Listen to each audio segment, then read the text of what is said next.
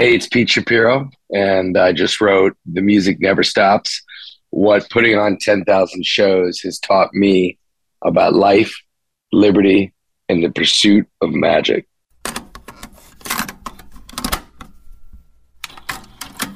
Hey, it's The Official Tapes. This is a Grateful Dead radio program where we get into the official releases from the Grateful Dead. Sometimes when we do an interview, some of it goes on the radio and some of it goes on to the World Wide Web.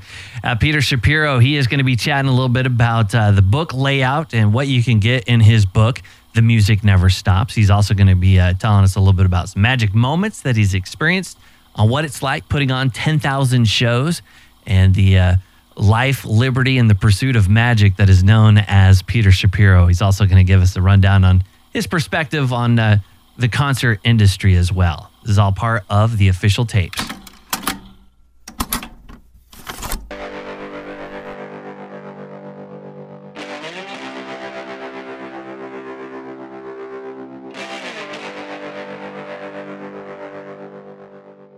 The book is just the story of 50 shows. It's the story of 50 shows and putting on Bob Dylan to open the Capitol, or the Dead 50, or back at Wetlands, early jam, having Blues Traveler guys there, or making a movie with U2 in South America, or doing the Lockn' Festival, Petty, and dealing with, and so it's just I stuck to those 50 shows. I didn't want to just do my life story. I'm 50 years old, not really ready to do that. But I had a little health scare a couple of years ago, and I'm fine, but lucky guy, and I own Relics Magazine, and the editor of Relics, Dean Budnick. Hey, I'm Dean Budnick. I'm the editor-in-chief of Relics. Extremely talented writer, and been around my world, my life, for the last 20-plus years, almost 25 probably. And he was like, have you ever written anything down? And I hadn't, and nothing. And he's like, I'll write it down. You can talk it out. And he and I do a lot of that anyways on the phone. And so we spent a couple of years of like phone calls every night, every other night. One day I'd be in the middle of a show or a sound check or traveling, and I'd have a thought or an idea or a memory. And I would call Dean and be like, yo, we got to, or I'd write a little note in my phone. And then we just, we felt like, hey, let's tell the story of 50 shows. Because I was turning 50 years old a month or two ago. And it turns out I was able to, hopefully find 50 pretty cool shows that for people reading it, hopefully it helps them if they're interested in live music and putting on shows. Hopefully I've been through a lot. I've been lucky these 10,000, doing this, we figured out. I've done 10,000 of these.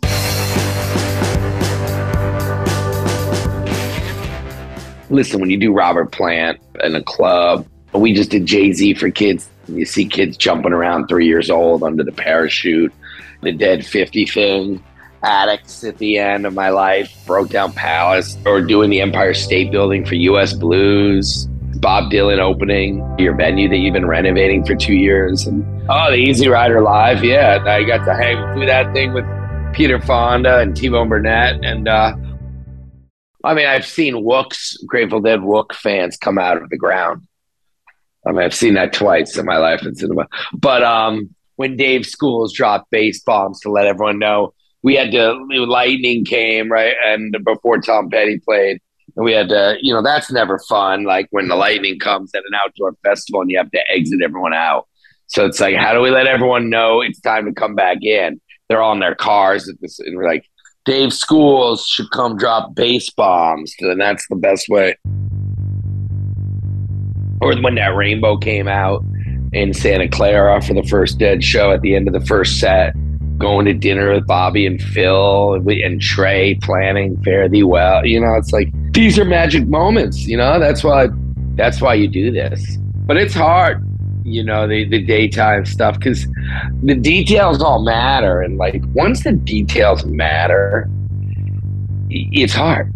If there's a lot of details and they all matter for something to work, then you can't chintz out on anything. You can't treat it like they're always moving around. They're alive, right? They bounce around. They're not just always the same. I try to get into the creative figuring out of stuff. That's easier for me. But then when you start thinking about what stuff means and what it represents, then you start tripping. You know, you're just like, that's extraneous thinking. You got to try to keep it more pure and stay in the zone of like figuring out the creative thing. But I'm not sitting here like I got to one up. I just try to sit here and like what comes up in the middle of the night, I just try to make it happen.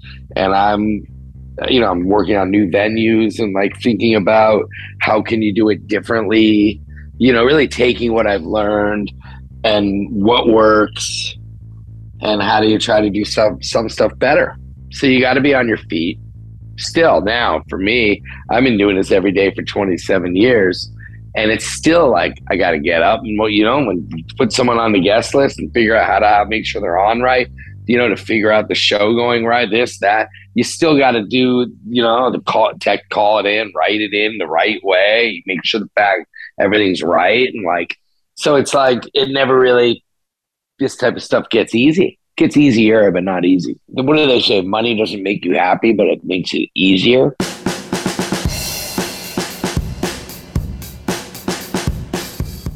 Having money doesn't, you know, make creativity happen, but it takes the pressures off when you have it. Because when you don't, and I don't have a lot, and I've almost run out of it a few times. When you're running out of money or almost bankrupt, your brain space is occupied by that. It's hard to be creative when you have no money. You know, it's just like, it's hard to take a lady to a fancy dinner and an amazing date if you have no money. So like, if you give me money, you know, I'll put on Fare Thee Well. But if I have no money, then I couldn't put on Fare Thee Well. When you're on your left hand dealing with almost bankruptcy and on the right hand planning the dead 50 at the same time, you have to be able to compartmentalize. The bankruptcy papers were written, and that's hard to like have a talk with the team about the dead thing while holding off the people calling you about the bankruptcy. And you've got to be able to do it effectively. And I've dealt with so much stress, I don't feel stress as much. I think so much because I've had so much. I had to get a heart stent to clear out valves because of all the stress. And that's what led me to write the book. But I'm okay. And I'm feeling pretty good. And I just saw the Neil Diamond musical and I'm ready for some more shows.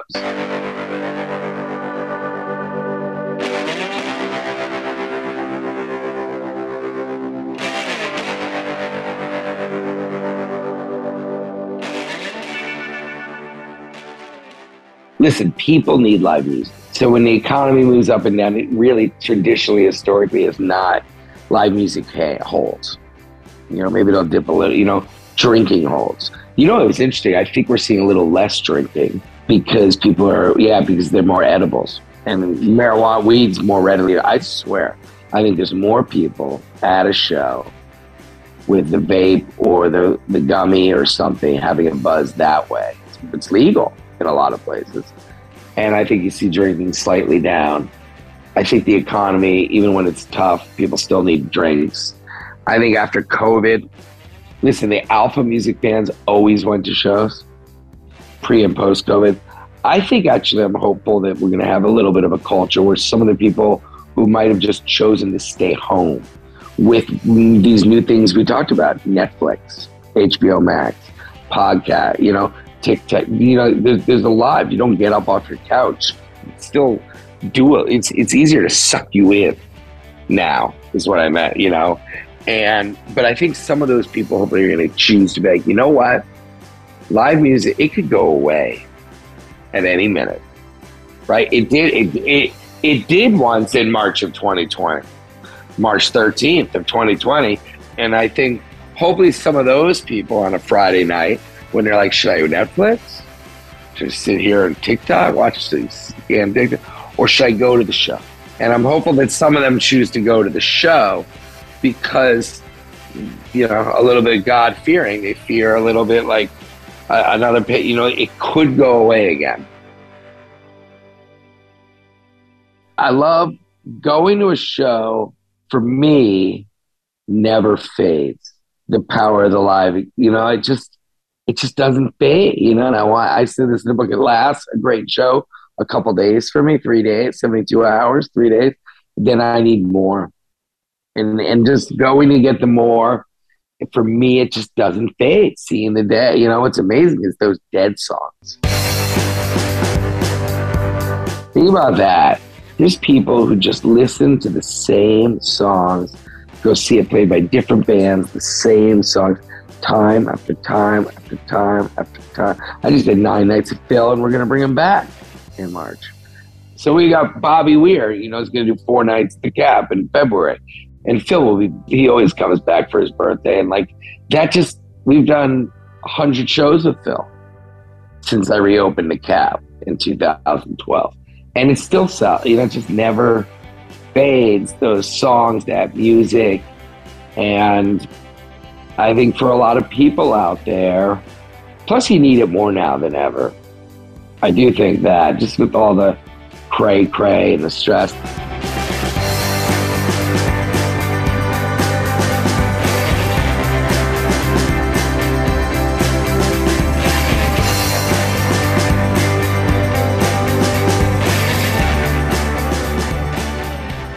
Just like every part of a show, whether it's the box office, the bar, the bathroom, obviously sound, lights, all that, your seats, next, you know, all those things are part of the experience.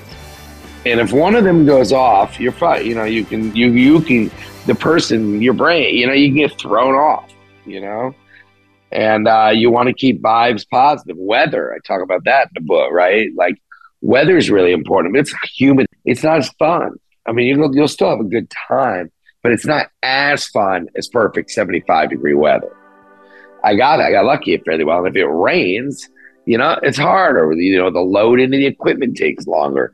The crew's jacked up. The security guys, whether they're wearing black shirts or tie-dye, they're wet. You know, when the weather's great, it's just better. So when you plan a festival, you got to do all the work, get it all right, and then you start tracking the weather, because that's a really important part of it. And that's why I love the indoor venues myself. You know, there's no weather issues, but the winter's a lot stronger, because there's like, when it's 22 degrees, there's about 6 things to do, you know, but when it's 72 degrees, there's about 800. You know, we have trouble getting people indoors in the beautiful summer day. Yeah, so I could go on and on about the nuances. I know just about like every day of the year. I could tell you the difference, you know, between the Tuesday after Labor Day and the Tuesday after Memorial Day or the Friday. Like, you know, that's what happens just when you do this every day for almost 30 years, you know. Luckily, I'm young pretty still, so if I don't know how long I can do this, but I could, you know, and that's why I started early, by the way. When I was 23, I took over Wetlands, and everyone's like, you're crazy. I'm like, well, in 30 years, I'll only be 53, and I'll be even better at